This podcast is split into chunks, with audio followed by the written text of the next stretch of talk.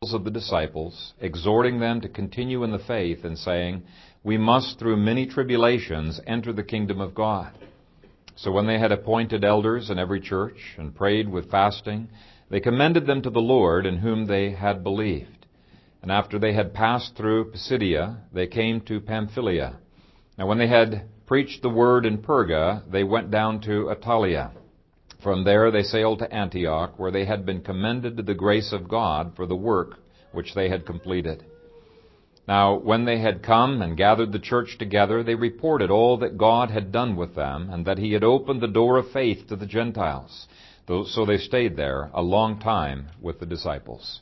Amen. Father God, we thank you for this word. It is our desire to glorify you and our responses to it. Pray that you would uh, strengthen me and enable the weakness of flesh to be able to communicate the glories of your word. And we pray it in Christ's name. Amen. You may be seated.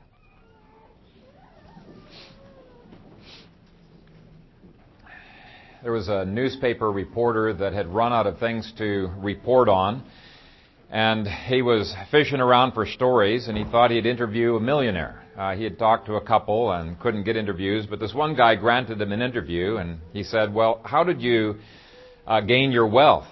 And the guy said, "Well, started off by selling, uh, buying peanuts for five cents a bag and selling them for ten cents a bag, and I just worked my tail off. I worked day and night. I didn't take any holidays, but it was another five years before I became a millionaire."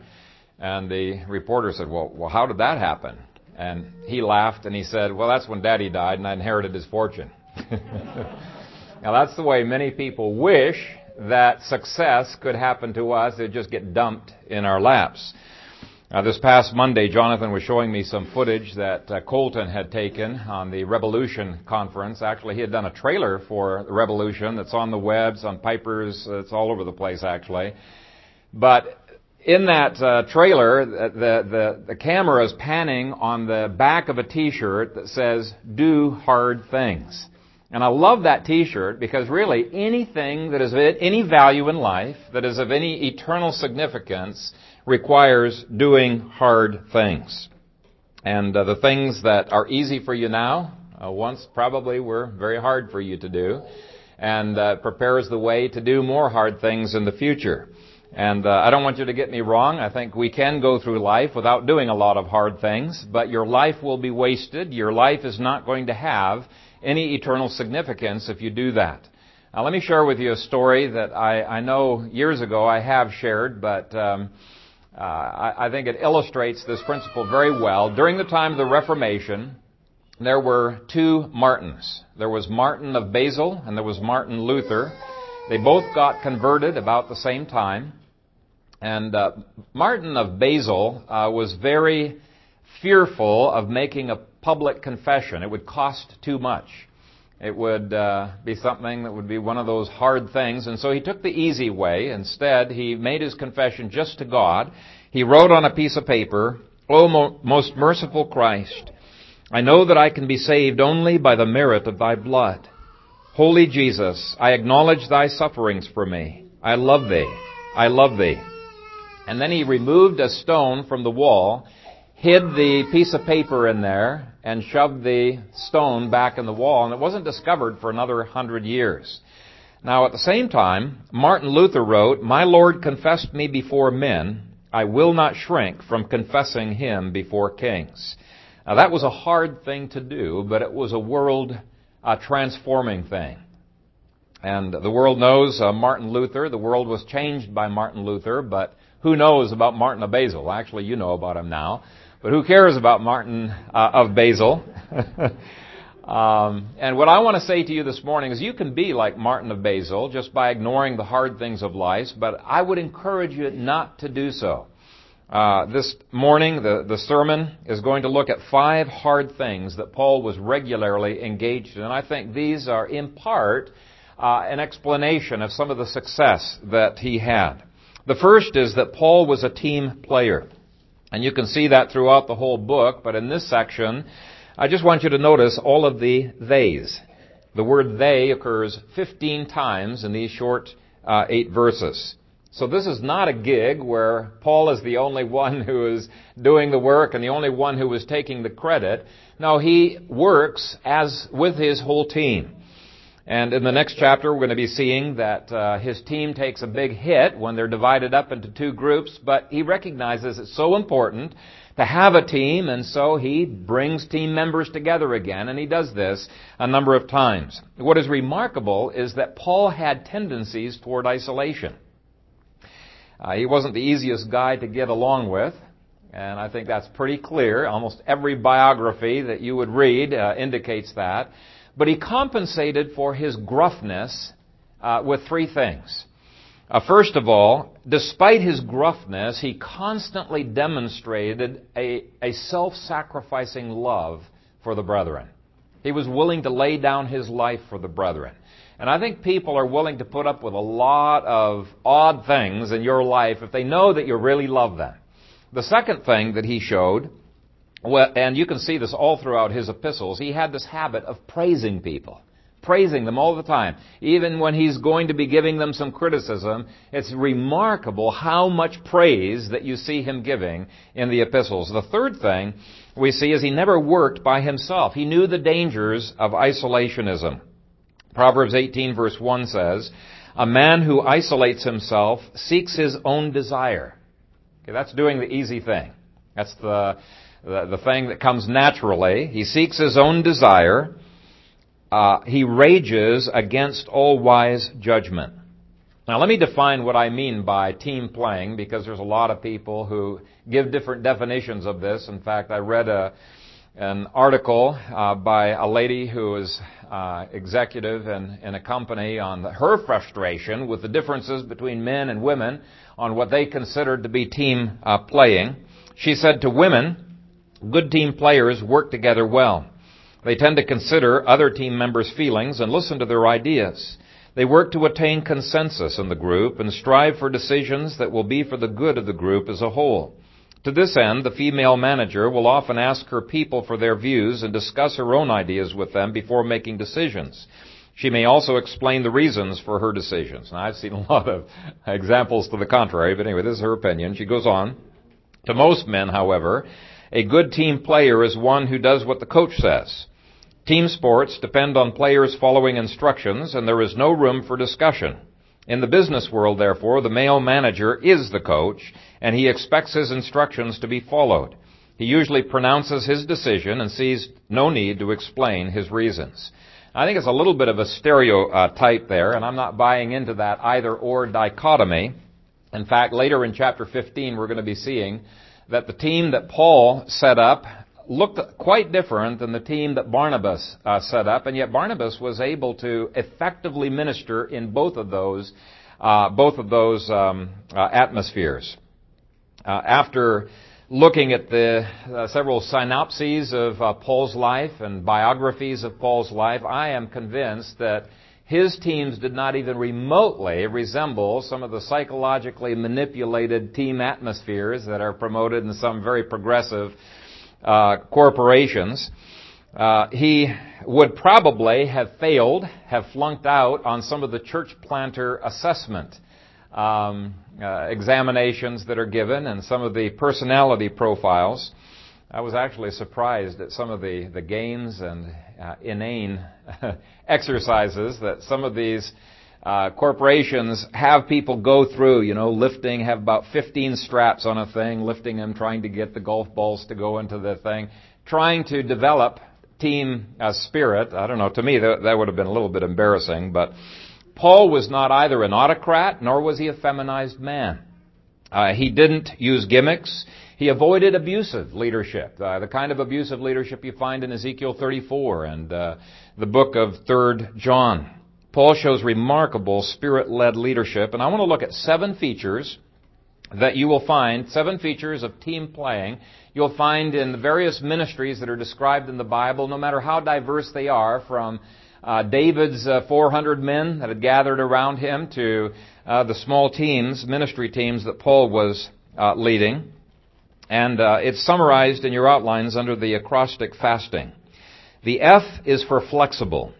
I think Barnabas was more flexible than Paul, but both of them were incredibly flexible in adapting to new situations, the pressures, changes of plan.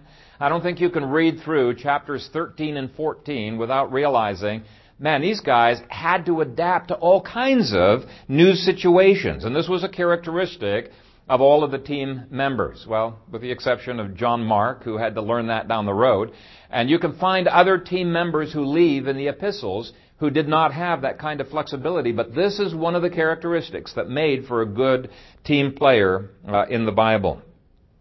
They had to adapt on the fly to new circumstances as they came up. And by the way, this is one of the things that they give testing on when they go on ministry teams to China. They don't have flexibility. There is no way they're going to last uh, once they're in the country. The A is for available. Obviously, if a person doesn't have time uh, to be on the team, he's not going to be able to play.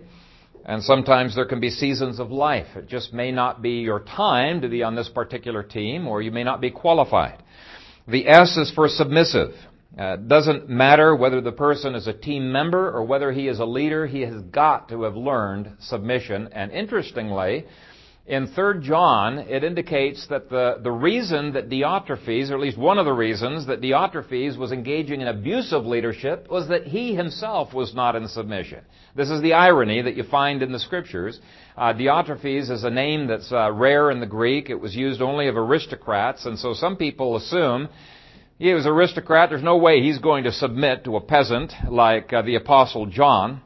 But whatever the case, it was his pride that led him to love to have the preeminence. That was the first characteristic of abusive leadership. To engage in gossip, to refuse John's apostolic authority, to reject input and teaching of others, to control the actions of the group down to the level where he told them who they could and could not invite into their home, you know, engaging in hospitality and then ejecting people from the fellowship simply because they would not submit to his abusive uh, leadership control. And so that's the irony. People who never submit to authority many times end up having the kind of abusive leadership that uh, goes way beyond what the scripture would say is legitimate calls for submission. but all team members need to learn this. I've found many times that mothers are frustrated with their unsubmissive children, and yet they've been modeling to them all along uh, lack of submission to their husbands. And I've seen dads doing exactly the same thing, in which the, way in which they talk about their bosses, and the way in which they talk uh, about the elders. And so submission.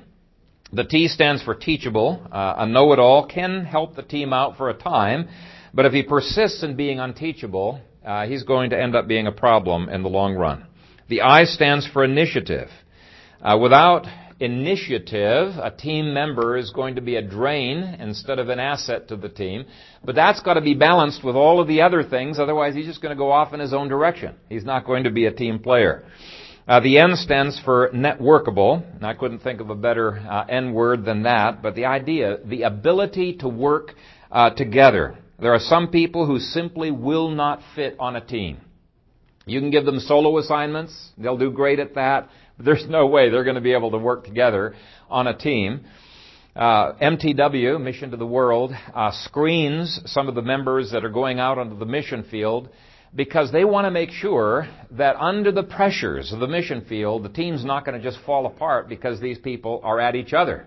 They're going to be united and they're, and they're working against the pressures that are outside. But it's not just an issue of character in terms of networkable, but also a mix of people as well. If you had nothing but Pauls on a team, I don't think that would work very well either. And so, uh, uh, not every team member is going to work on every team. And then finally, he needs to be growing. If you aren't growing, you're diminishing because there is no neutrality in life. Uh, you're either moving forward or you're moving backward.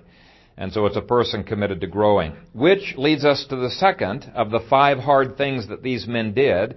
They pressed forward despite opposition and discouragement and apparent failure. If you look at Lystra, their last place, didn't last very long. It seems like they were kicked out on the first day they started preaching. And so after Paul gets um, stoned with rocks, uh, he went back into the city of Lystra and then he presses on to the new post of Derbe. Apparently he stayed in Derbe for quite some time because it says in verse 21, when they had preached the gospel to that city and made many disciples. So it implies there was a long period of time. But it was preaching that uh, got uh, Paul stoned, and if there was a good reason for him to go on furlough and to take a vacation, this would have been it. Uh, many a lesser person would have just allowed this to take the wind of enthusiasm completely out of their sails. But Paul was committed to doing the hard thing if it was the right thing to do. There is a place for vacation. Paul took vacations. Christ took vacations. Nothing wrong with that. But it wasn't a, a situation, because it was so difficult, he just lost his enthusiasm and he gave up.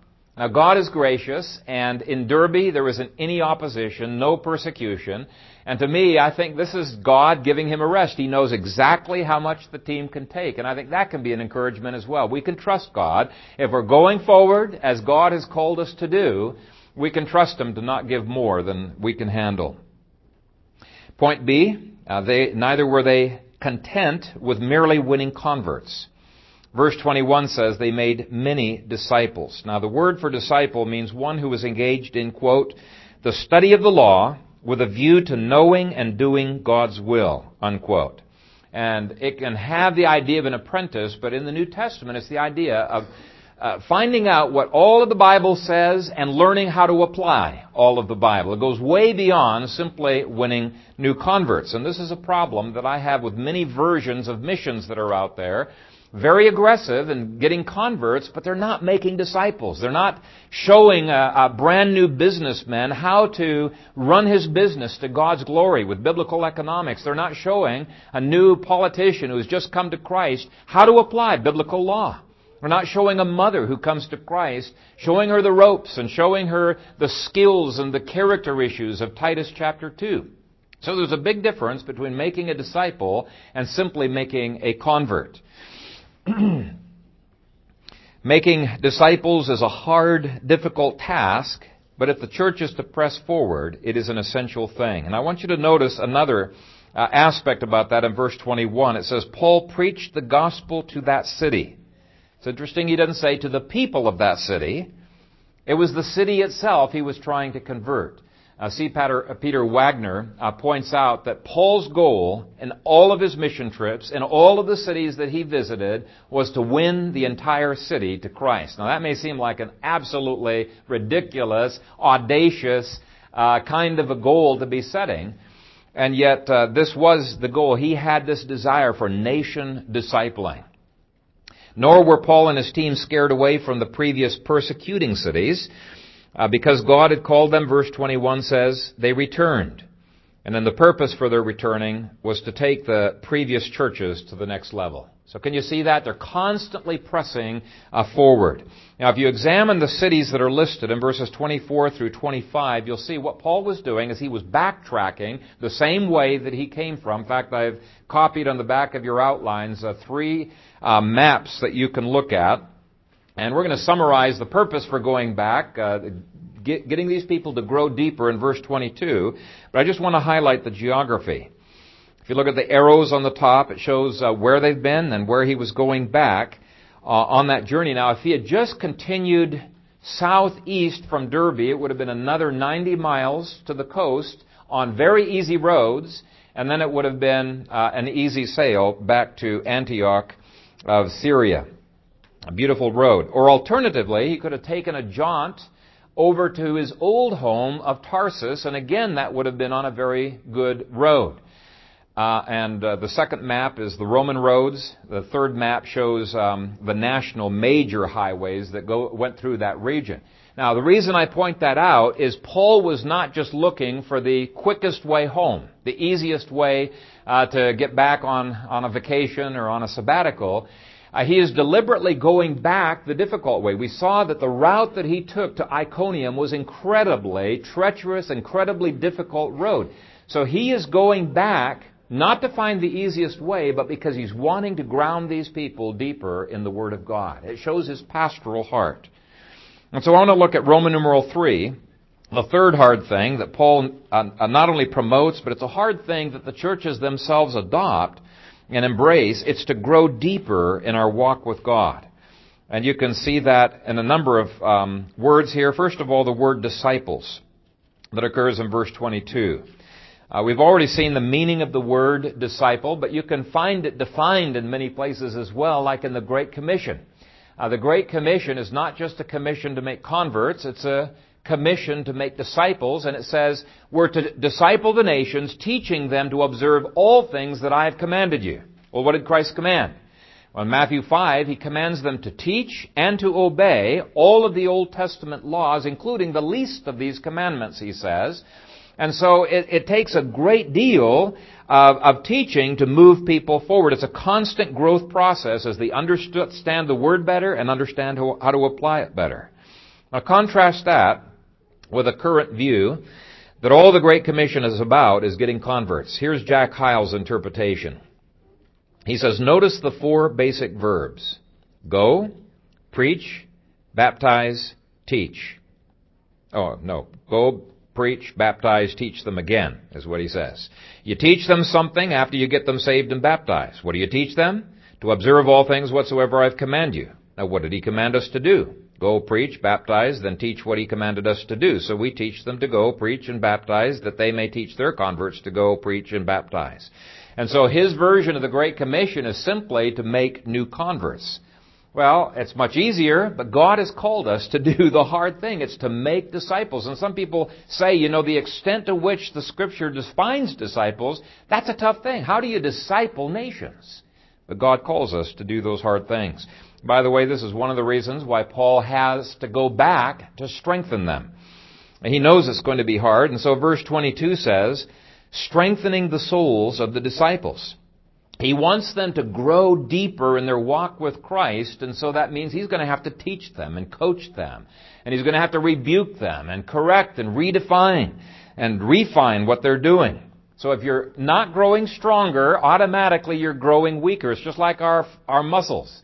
We don't use them, they begin to get flabby, don't they? And so he's calling us to exercise our, our spiritually flabby muscles and to make them stronger in the Lord.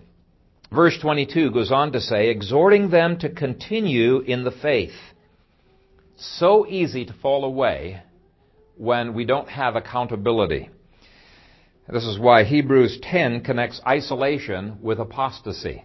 Uh, let me read Hebrews 10, 24 through 25, which is frequently taken, quoted out of context.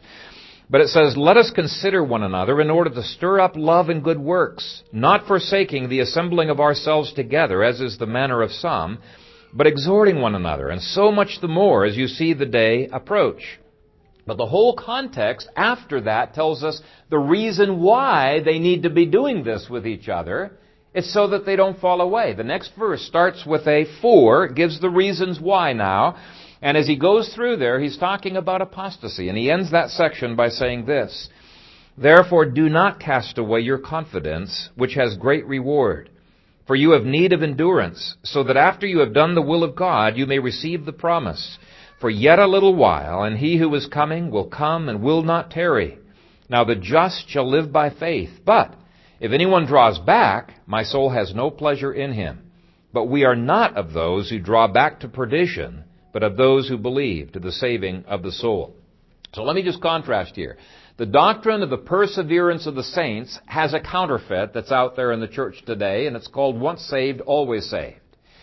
There's quite a difference between those two. Once saved, always saved. Now, some people, I, I, think, are meaning by that perseverance of the saints, but frequently the way that that is used is it means once you've put your faith in Christ, then you can apostatize, you can live like the devil, and you're still going to heaven.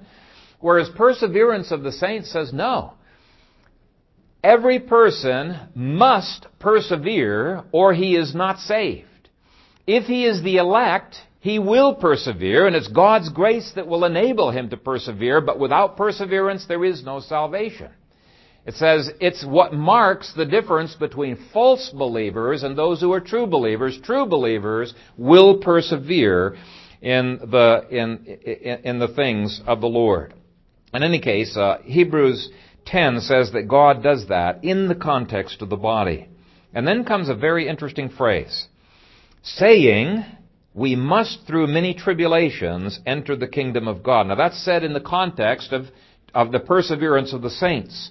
And I love that phrase because I think it is a broadside against modern wimped out Christianity.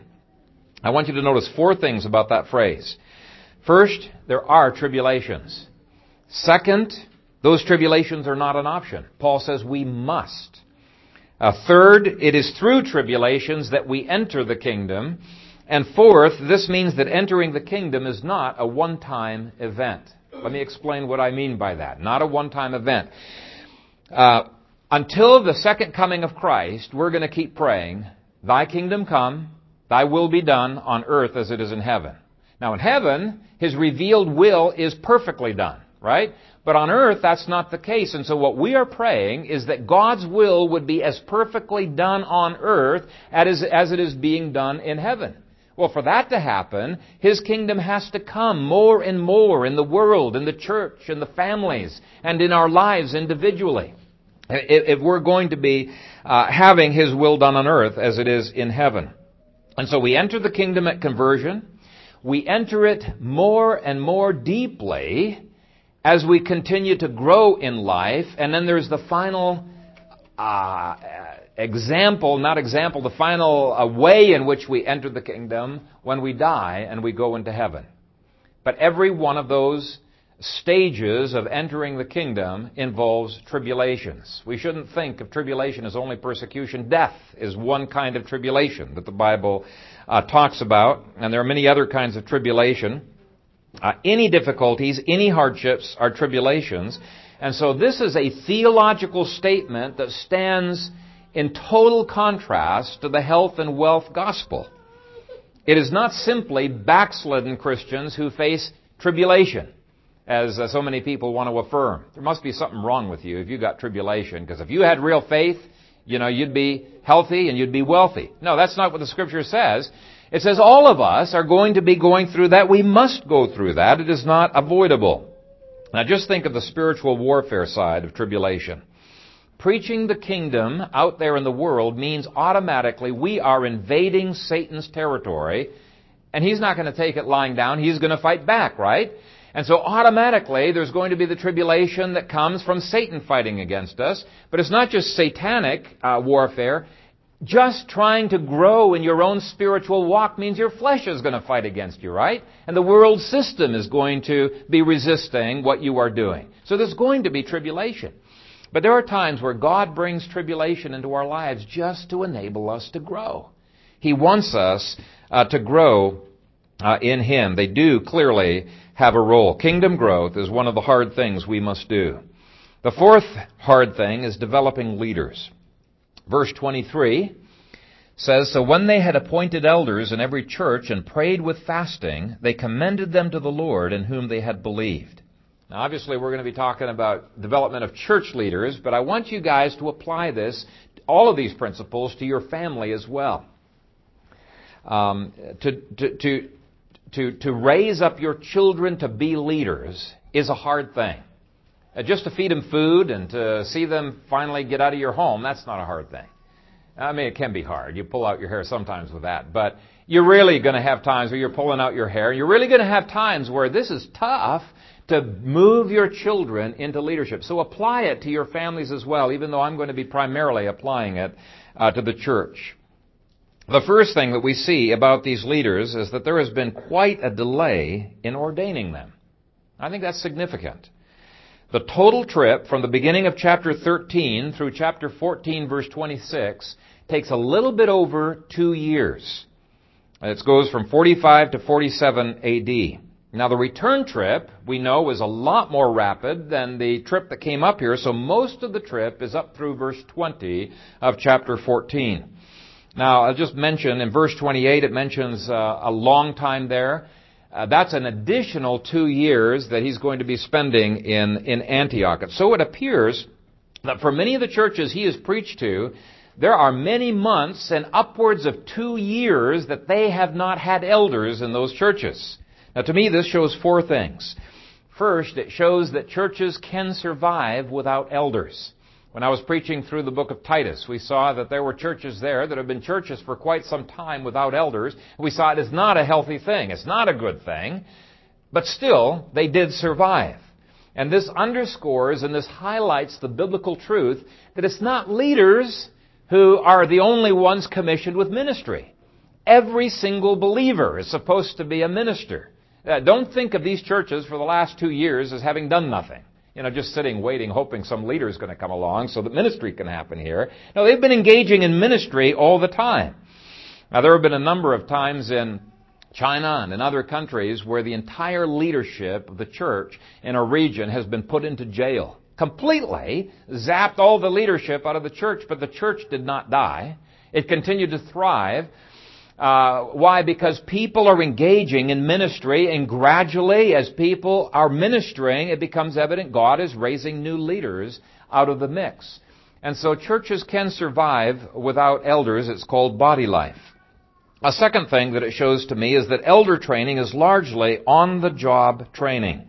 Now, Paul had given them theological training beforehand. He had given them theological training afterwards. But while he was gone, the emerging leaders are simply engaging in ministry. They're being tested. And when Paul and his team examine the elder candidates, what they're looking for is degree of maturity, calling, character, ministry competencies that they have been developing over the past two years. Over time, certain people begin to rise to the surface and the church begins to recognize, hey, these guys really have what it takes uh, to be able to be leaders. But you don't learn that in school. You learn it by doing ministry. The third thing that I see is that it takes time to develop good leaders. Now, I should point out that um, most of the leaders here, many commentaries feel, most of the leaders that arose probably had already been well grounded in the Old Testament because they came out of the synagogues. Only one of the cities didn't have leaders that were, that were converted out of the synagogues. But even though, even though they had leaders who were grounded in the Old Testament, Paul still waits. He wants the church to be able to evaluate and see what are these guys capable of? Are these people really uh, a ministry? He doesn't rush into ordination process. It takes time to develop good leaders. But most of the, uh, what I wanted to point out, most of the development was done without the apostles.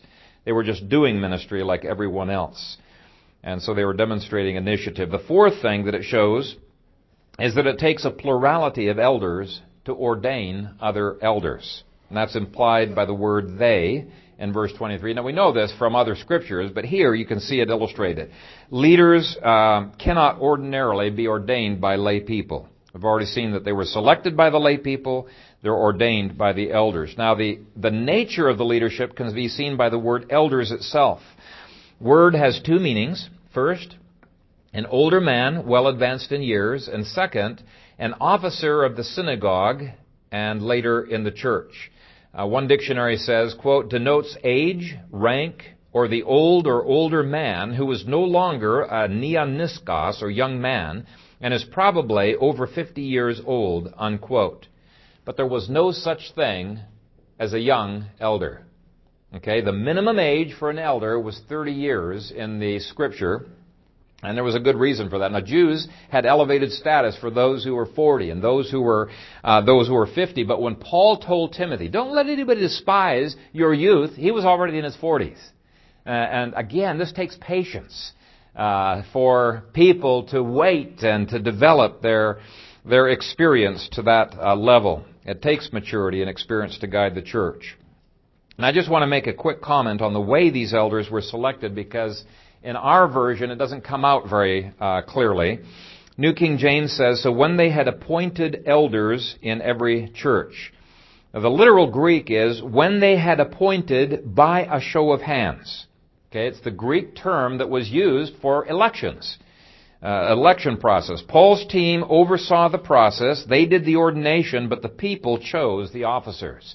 And let me uh, read you how some other translations translate this. When they had ordained them elders by election in every church, that was the bishop's Bible. When they had ordained them elders by election in every congregation, was Tyndale's translation. They selected elders by show of hands, Weymouth, having appointed to them by vote elders in every assembly. That's Young's literal translation. Uh, I think the Greek is very clear that the people are the ones who choose their officers. Now, because I've preached an entire series on church government, we won't get into that right now. But this does show the importance of leadership. I want you to notice here that these elders were selected or appointed, it says, in every church. Every church. Even though they had a long wait, indefinitely waiting is not a good thing. Churches need leadership, and the ideal is that every single church have elders, plural. Every church singular needs to have elders, plural.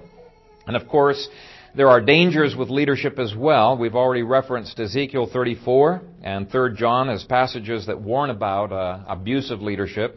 And that may be in part why verse 23 says, and prayed with fasting. Yeah, it could be a scary thing. They wanted to know what God's will was. They wanted God's leading, His guidance in the selection process. So they took it very seriously. And if you ever go into voting for a person without asking God for His guidance, without taking seriously, you're very foolish because leaders can make or break a church. We've got to take this very seriously. The last aspect of leadership development uh, that is mentioned is that he trusted God to guide the church. Verse 23. They commended them to the Lord in whom they had believed. And the question is, did they commend the congregation to the Lord, or the leaders to the Lord, or both? And Hendriksen says even though the context seems to indicate leaders, really he believes that it's indicating he, he, he commended them both uh, to the Lord. But whatever the case, we do have to trust God at some point and let things move forward. We're never going to have all the information that we need uh, which means there's always the potential for mistakes. We're never going to have all the training that we need, which means there's potential for people to fall. Uh, but at some point, you got to trust the Lord. You got to move forward. Leadership is hard to develop. It's hard to select, and once you're a leader, man, it's hard to do. it's uh, what God calls us to to do. Do hard things. The last hard thing that Paul did was to be accountable. Now, you might think the apostle wouldn't have to be accountable. I mean, he's, he's the direct pipeline from God. Why would he have to be accountable? But uh, one of the things the scripture points out is absolutely everyone, including the apostles, were accountable. And we can see that accountability hinted at in verses 26 through 28. All the way through chapter 15, you can see it as well. But just take a look at verse 26. From there they sailed to Antioch where they had been commended to the grace of God for the work which they had completed.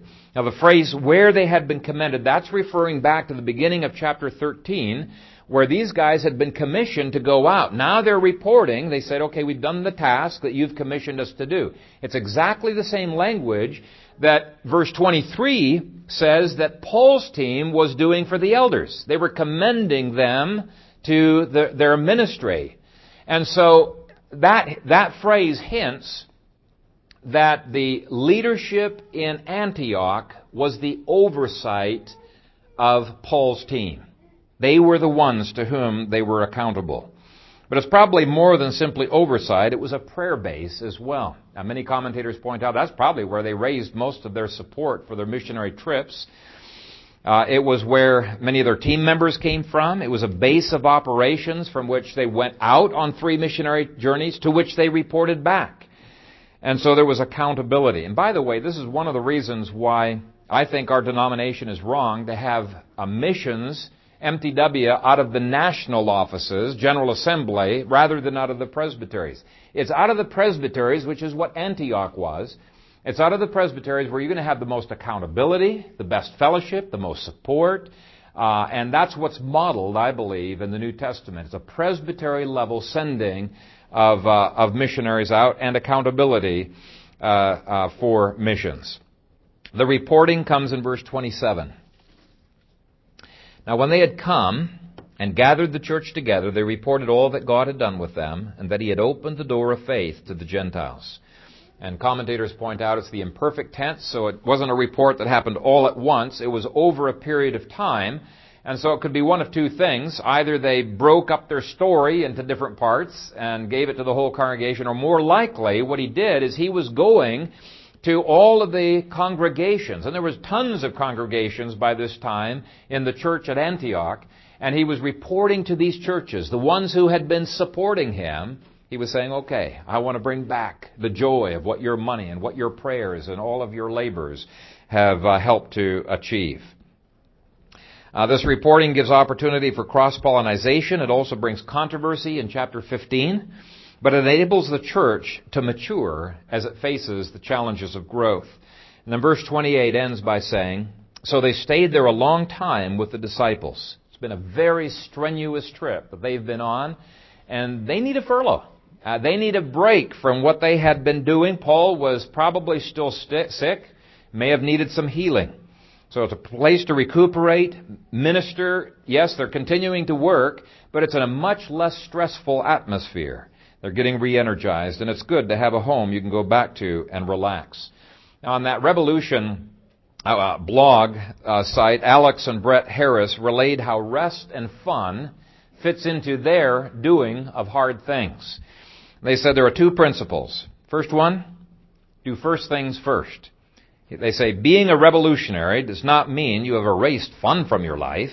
It means that you have relegated it to its proper place. Do hard things does not eliminate fun, but it elevates, honors, and recognizes the superiority of the activities and pursuits that strengthen, stretch, and grow our character and competence for the glory of God. And then they go on to talk about all of the fun things they do after a hard work, a week of work, and how they can, they know how to relax.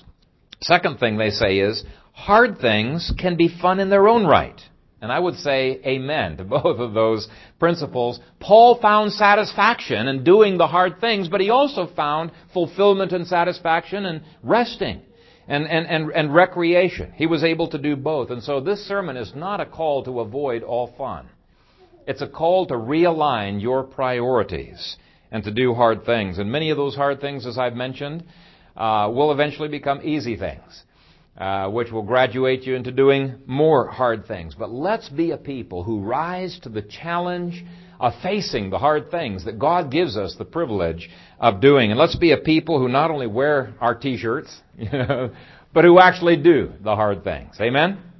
Let's pray. Father, thank you for your word, and I pray that even as Paul and his team engaged in some of the things that just seem to uh, call out incredible endurance and perseverance, that we would be willing to take risks, to face pain, to have to endure, and even to face some unpleasant things, to be able to find the fulfillment of your well done, thou good and faithful servant.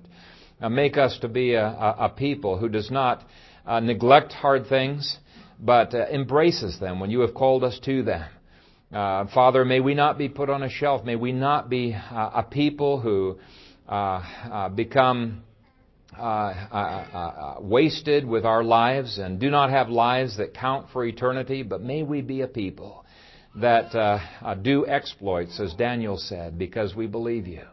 We believe that you are able and that we are able by your grace to do the things you have called us to. Uh, Father, we recognize that without you we can do nothing, but we thank and praise you for that statement that we can do all things through Christ who strengthens us. In Christ's name we pray. Amen.